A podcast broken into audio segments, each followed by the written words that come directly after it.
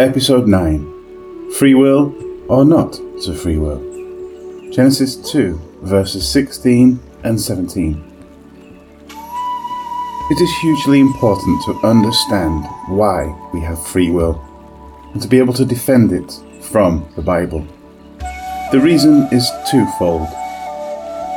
First, if man doesn't have free will, as some wrongly claim, then God must be the ultimate author of evil. Second, if we don't choose Jesus as he asks us to do, such as in John 3, verse 16, then God is forcing us to love him.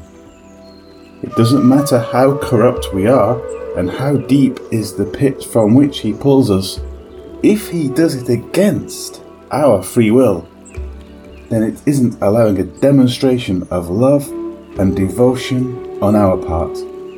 Yet this is exactly what both testaments of the Bible expect from us. The Bible is as much a book of choices as it is of anything else. Free will is implied on almost every page, especially here as we continue our journey through Genesis in chapter 2, verse 16 and 17 the Lord God commanded him, You may eat the fruit from any tree in the garden, but you must not eat the fruit from the tree which gives the knowledge of good and evil. If you ever eat from that tree, you will die. Three points we have to think through are revealed here. First, notice there were multiple trees in the garden, and they were graciously granted to Adam man was given the freedom to choose, as it says, You may eat the fruit from any tree in the garden. And only after acknowledging Adam's free will was he told what he couldn't eat. This verse contains the very first words ever recorded as spoken by God directly to man, and it certainly indicates him possessing free will. You may eat. May indicates choice.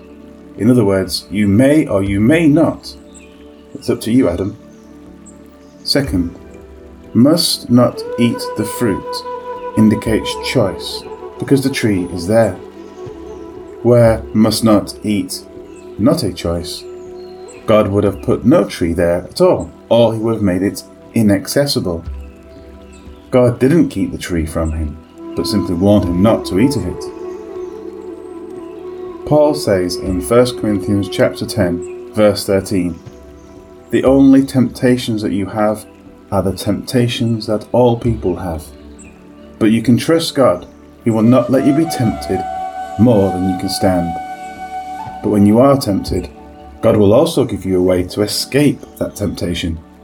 Then you will be able to stand it. God certainly gave Adam a choice in the matter. He also provided a way of escape. There was no burden beyond his ability to bear. Thirdly, where does evil come from? To answer this, we need to think these words through. You must not eat the fruit from the tree which gives the knowledge of good and evil. Man was given free will. However, this free will was given and exercised in a state of innocence. If he hadn't yet eaten of the tree of the knowledge of good and evil, then he didn't have, well, obviously, he didn't have the knowledge of good and evil. But innocence doesn't negate guilt. What Adam did was in innocence because he had no knowledge of right and wrong. However, he had his warning clearly laid out for him. If you ever eat from that tree, you will die. Adam had never died, and he had never experienced death around him. When he was told that death would result from disobedience, he had no way of understanding death's implications. If you tell a child that doesn't understand death that they can die from something, they have no idea what you're talking about until you explain it to them. Without the knowledge of good and evil, Adam could not comprehend death, the result of evil. Guilt comes about from disobedience, and death results from guilt. James explains this in the first chapter of his epistle. Verse 13 When someone is being tempted, he should not say, God is tempting me. Evil cannot tempt God, and God Himself does not tempt anyone. It is the evil that a person wants that tempts him. His own evil desire leads him away and holds him.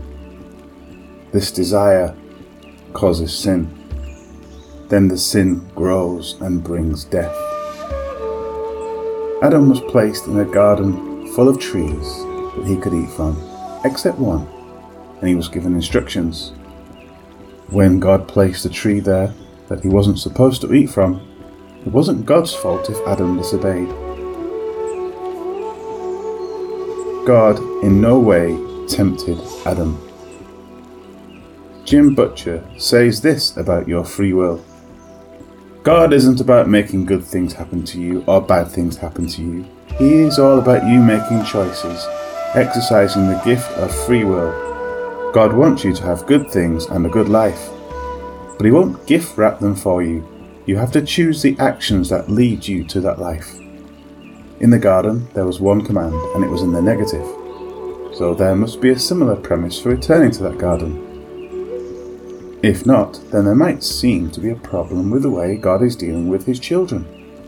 There is a similar premise for returning to the garden. In the garden, there was one command in the negative, and that command was based on a test of faith. In Christ, it is in the positive, and it likewise is based on faith. And faith only comes, only comes through free will. Forced faith isn't faith. The book of Ephesians says this For by grace you have been saved through faith, and that not of yourselves, it is the gift of God not of works, lest anyone should boast. This verse tells us that we are saved not by grace alone, nor by faith alone, but by grace and faith together, and that these are a gift of God. A forced gift, be it grace or faith or both, isn't a gift at all. Rather, these are offered to us by God. They are unmerited and they are available to all. The correct object of our saving faith is laid out by Paul in the book of Romans, chapter 10, verse 9. If you declare with your mouth, Jesus is Lord, and if you believe in your heart that God raised Jesus from death, then you will be saved. That sounds like two things, but it's really one. If you declare Jesus is Lord, you are exercising faith that Jesus is alive if he is alive, then God raised him from the dead. This is all that God asks of us. For God loved the world so much that he gave his only Son. God gave his Son so that whoever believes in him may not be lost, but have eternal life. Hallelujah and Amen.